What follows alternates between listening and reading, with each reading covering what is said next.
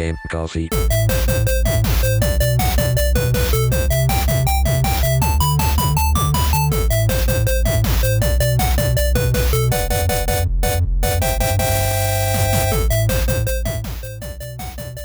Ciao a tutti ragazzi e benvenuti ad una nuova puntata di Game Coffee. Come va?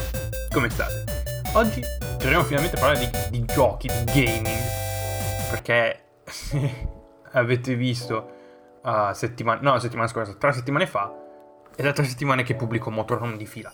Però oggi finalmente ritorniamo a parlare di gaming e ritorniamo a parlare di gaming in maniera più precisa, nel senso ci buttiamo dentro a, appunto ad un gioco e oggi appunto voglio portarvi la mia esperienza su Red Dead Redemption 2 cioè le mie prime ore appunto su Red Dead Redemption 2 dato che uh, in questo momento cioè 19 maggio 2020 uh, avrò sì no 7 ore 6 7 ore su appunto sul gioco e ho appena diciamo ho appena finito il prologo sono praticamente al secondo capitolo quindi effettivamente è una è proprio un, un vero e proprio le mie prime ore su.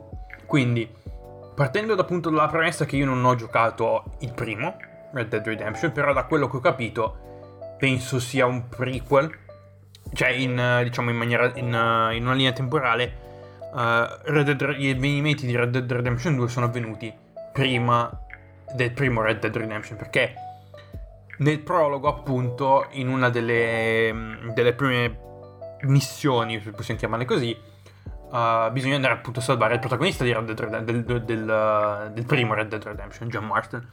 Infatti, quando appunto stiamo andando verso, verso questa, diciamo, scarpata, era, era finito in una montagna, era finito in una scarpata giù in una montagna, non lo so. Um, quando ho sentito il cognome Marston ho detto, ma ho connesso i punti, cioè mi, mi, ricordavo che il protagonista di Red Dead Redemption era John Marston poi ho connesso i punti, alla fine ha chiamato, ha chiamato appunto il nome e cognome ho detto, ah ok, quindi ho fatto un attimo, il mio cervello ha connesso, è talmente bravo che riesce a connettere due cose contemporaneamente, magico.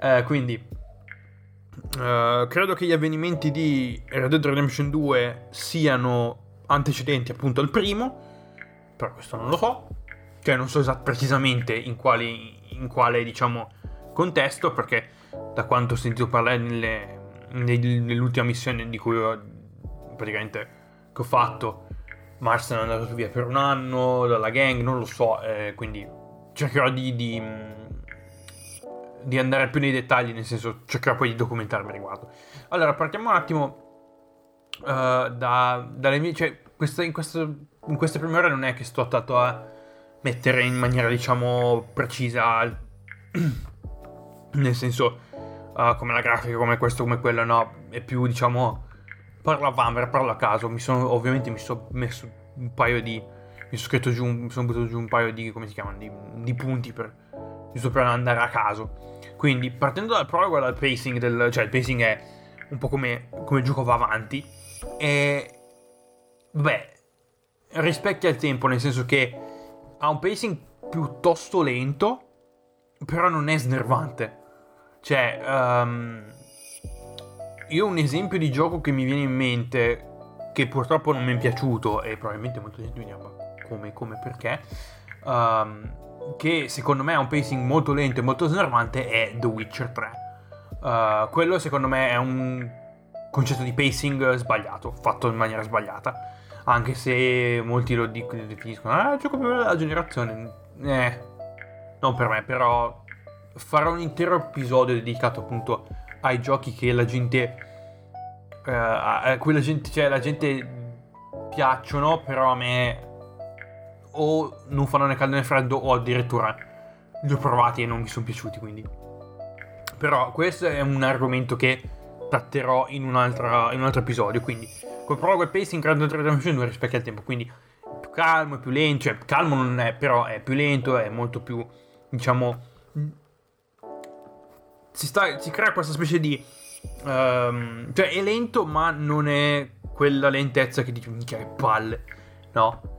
Uh, il prologo secondo me l'hanno tirato leggermente un pochino più per le lunghe, secondo me qualcosa in meno potevano mettere, potevano fare qualcosa in meno e darti la possibilità appunto di entrare nel secondo capitolo, dove è un po' come dove si sblocca un po' l'intera mappa, perché nel, nel prologo sei praticamente, tra virgolette, costretto a, uh, a un'area, una specie di area che ti fa un po' da tutorial, in un certo senso. Le prime, appunto, le prime missioni, ma ancora le missioni che sto facendo adesso, sono un po' dei tutorial per appunto metterti al corrente di tutte le varie funzionalità e um, features che ci sono all'interno di, uh, del gioco che è pieno di roba, è veramente pieno di roba. Un'altra cosa che mi è venuta in mente, di cui diciamo la prima cosa che ti viene, che viene in mente è effettivamente il colpo d'occhio, cioè come qual è il, colpo, il primo colpo d'occhio che il gioco mi ha dato ed è devastante, cioè io non, non ho mai visto graficamente e a livello non fisico più che altro a livello di dettagli mm, non ho mai visto una cosa del genere cioè è bellissimo. È veramente bello secondo me è uno dei pochi giochi e ovviamente siamo alla fine del, del ciclo dell'ottava generazione quindi è probabilmente uno di quei pochi giochi che spinge l'hardware al limite parlo appunto di, di Xbox One perché uh, ho ho preso, cioè ho scaricato Red Dead Redemption 2 tramite appunto il, il servizio Game Pass, quindi uh, posso appunto, lo posso appunto giocare tra virgolette gratuitamente. Se sapete cos'è Game Pass, l'ho spiegato nel primo, primissimo episodio di Game Coffee, ve la faccio breve, è un servizio ad abbonamento in cui Microsoft ti dà la possibilità di scaricare uh, un catalogo uh, con oltre più di 100 giochi. Tu paghi uh, un total mese, io pago 15? 15 al mese però il Game Pass Ultimate, quindi ho Game Pass per Xbox, Game Pass per PC e più um, un abbonamento a Xbox Live Gold. Quindi, quindi cioè, è, è, secondo me è un ottimo affare, però ti dà la possibilità appunto di giocare, di trovare, di scaricare e di provare uh, giochi completamente gratuitamente ed è un catalogo piuttosto ampio, però um, non andiamo oltre con, con il Game Pass, torniamo appunto a parlare di di Red Dead. Uh, quindi dicevo, il primo colpo d'occhio è stato devastante perché graficamente è fatto molto bene. Uh, è fatto veramente, veramente bene. E ho notato che uh, ci sono di quei dettagli che, oh mio dio, non avevo mai visto. O forse non, mai, non ci avevo mai fatto a caso in, in, certi giochi. Ad esempio, nel prologo. Prologo è ambientato in inverno. Uh, quindi io non starò tanto a parlare della storia perché non voglio spoilerare alcun, uh, alcunché. Quindi il prologo è ambientato appunto in inverno e um, il protagonista, uh, tale Arthur Morgan, che è un, un bandito, possiamo chiamarlo così un bandito, um, sta scappando da un'altra gang, uh, la faccio proprio, proprio vaga, e uh, con questa carovana si ritrova appunto um, a rifugiarsi all'interno di una baracca, di una barca abbandonata. Uh, la cosa che ho notato è che entrando ovviamente tutti gli altri personaggi erano appunto nella carovana hanno beccato ovviamente hanno beccato un sacco di neve perché la protezione non era quella di, di oggi.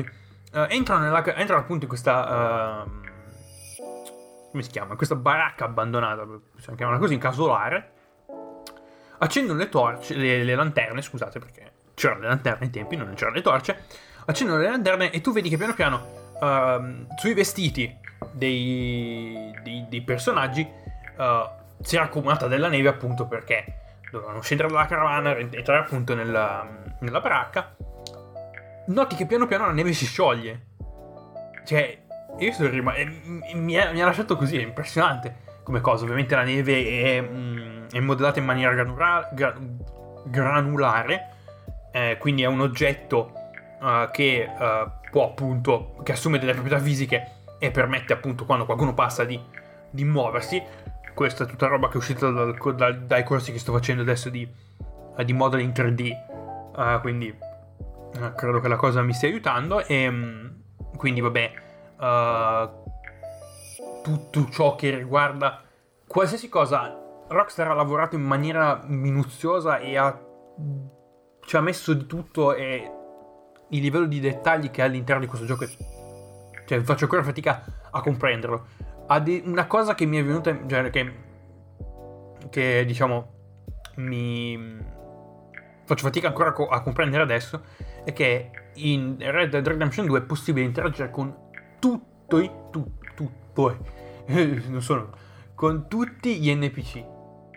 Tutti, c'è la possibilità appunto di, um, di parlare magari una frase in più, una frase in meno, o in un, vario, un certo modo con qualunque NPC che ti si parli davanti. Quindi è qualcosa che uh, ogni tanto mi diverto anche a fare perché voglio un po' capire, no? Um, quindi il, ciò che se, cioè, uh, il lavoro che è stato messo appunto all'interno di, di Red Dead Redemption 2 per quanto riguarda i dettagli è qualcosa di appunto, come ho detto prima, devastante, allucinante.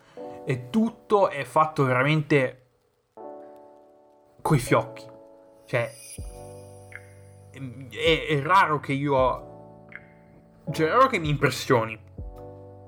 Perché sono una persona cinica e faccio abbastanza schifo.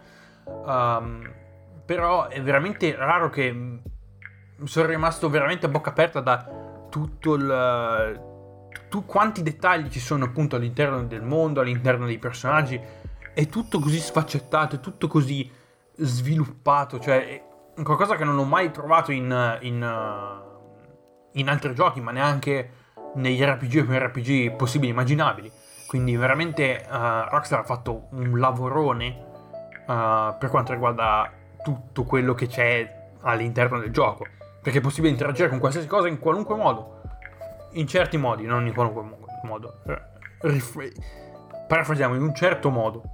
No, scusate, in certi modi non in un modo solo, ma in più modi. Cioè, Rockstar ti dà appunto la possibilità di, um, di scegliere come approcciarti a certe situazioni e uh, ti dà appunto la possibilità di decidere all'interno delle cutscenes, beh, ovviamente come in GTA 5 le cutscenes sono renderizzate online, quindi online nel senso che sono renderizzate in tempo reale all'interno del gioco, non ci sono altre tipo video o cose di questo tipo.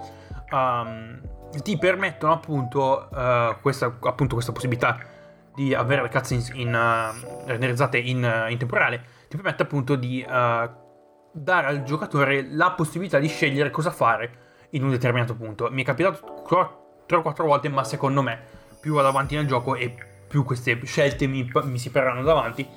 ad esempio, una delle ultime, um, delle ultime missioni che stavo facendo ieri um, mi si è parata davanti la scelta di poter giocare a poker con due personaggi e appunto puoi farlo come puoi non farlo e magari non so se la scelta si ripercuoterà poi più tardi, cose di questo tipo.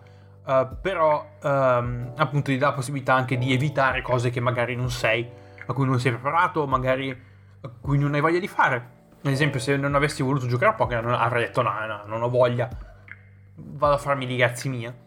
Quindi veramente quello è è veramente una cosa che mi ha lasciato bocca aperta. Anche per quanto riguarda l'ambiente, suoni, uh, dettagli dal punto di vista proprio ambientale, quindi uh, come st- la morfologia del terreno, cose qua, veramente mi ha lasciato a bocca aperta la linea d'orizzonte anche su la mia piccola Xbox One uh, S, che è, è la, la, l'Xbox One liscia, fa ancora miracoli. Ehm, la, l'orizzonte è ancora veramente riesce ancora a cioè riesce ancora a difendersi bene quindi anche giochi come Red Dead Redemption 2 che secondo me uh, sfruttano meglio appunto uh, la potenza di, X, di, Xbox One X e di PlayStation 4 Pro uh, secondo me uh, è quello secondo me il modo più favorevole per giocarli però avendo la mia piccola Xbox One S si difende comunque bene e, su e comunque rimane uh, stabile e uh, graficamente rimane comunque sempre buon. Uh, un, ottimo, un, ottimo, gioco, nulla da, nulla da, aggiungere. Per quanto riguarda l'attività online, questo, in questo momento non posso ancora esprimere perché non ho. Per quanto riguarda l'attività, non ho ancora provato tutto. Quindi ho solo provato varie attività, quelle da caccia e ovviamente tutte le attività che si fanno durante le quest. Uh, e per l'online non sono ancora entrato su Red Dead Online, uh, sto aspettando, cioè andrò più avanti nel gioco e poi uh, probabilmente mi butterò uh, a vedere un po' come, come funziona Red Dead Online.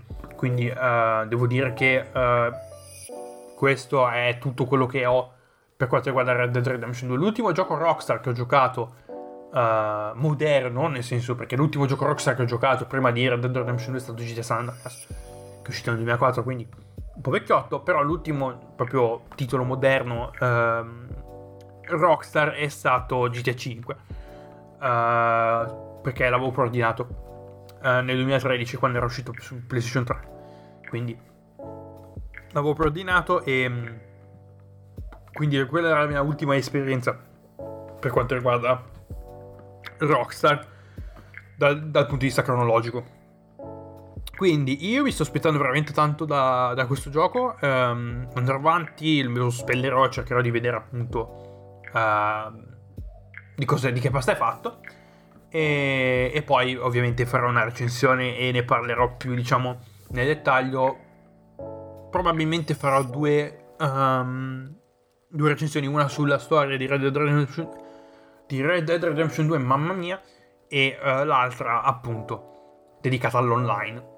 Uh, quindi, questo è stato un episodio cortissimo, uh, però ogni tanto c'è bisogno di un po' di, di un po' di sbilanciamento. Quindi ogni tanto valgono gli episodi lunghissimi, ogni tanto valgono gli episodi cortissimi. Quindi io vi ringrazio per l'ascolto. Lo so che questa è stata una puntata corta, però uh, ultimamente sono abbastanza diciamo, impegnato con i vari corsi estivi. Sto facendo una sessione estiva uh, all'Uni, beh, online ovviamente perché per i casini, per la pandemia coronavirus, non possiamo andare all'università. Uh, quindi sono poi impegnato a questi corsi, quindi secondo me le prossime puntate saranno un pochino più corte uh, e un pochino meno, diciamo, dettagliate. Le uniche puntate in cui ci metterò per il momento un pochino più di, di sforzo e di impegno saranno gli episodi di Motorhome dove appunto voglio um, avere uno script e parlare un pochino, diciamo, più nel dettaglio di alcune cose. Specialmente il, per quanto riguarda la serie Ultra Formula 1. Tra l'altro vi sta piacendo quella serie lì? Vi sta piacendo quella rubrica? Perché um, sto cercando di capire un po' cosa portare alla fine in questo, su questo podcast perché uh, i contenuti piano piano stanno uh, piano piano man mano si stanno riducendo ovviamente ho altra roba da, da giocare da portare vabbè adesso sto giocando a Red Dead Redemption 2 dovrei giocare a Grid dovrei giocare a Wreckfest però non ho voglia quindi mi sto buttando su appunto su, su questo e, e, niente, io vi ringrazio per l'ascolto e ci sentiamo mercoledì prossimo con una nuova puntata di Oltre la Formula 1. Perché avevo detto che uh, faccio alternato tra una puntata della settimana Game Coffee e una settimana Oltre la Formula 1 fin quando appunto non avrò finito la, la, questa rubrica. E credo che ci saranno ancora 4-5 puntate uh, di Oltre la Formula 1 prima che finisca con, uh, con, con, la serie. Perché ci sono veramente tante altre serie da portare che sono interessanti ma che poca gente, non, che poca gente conosce. Quindi, come al solito, state attenti, fate i bravi e ci sentiamo mercoledì prossimo. Ciao!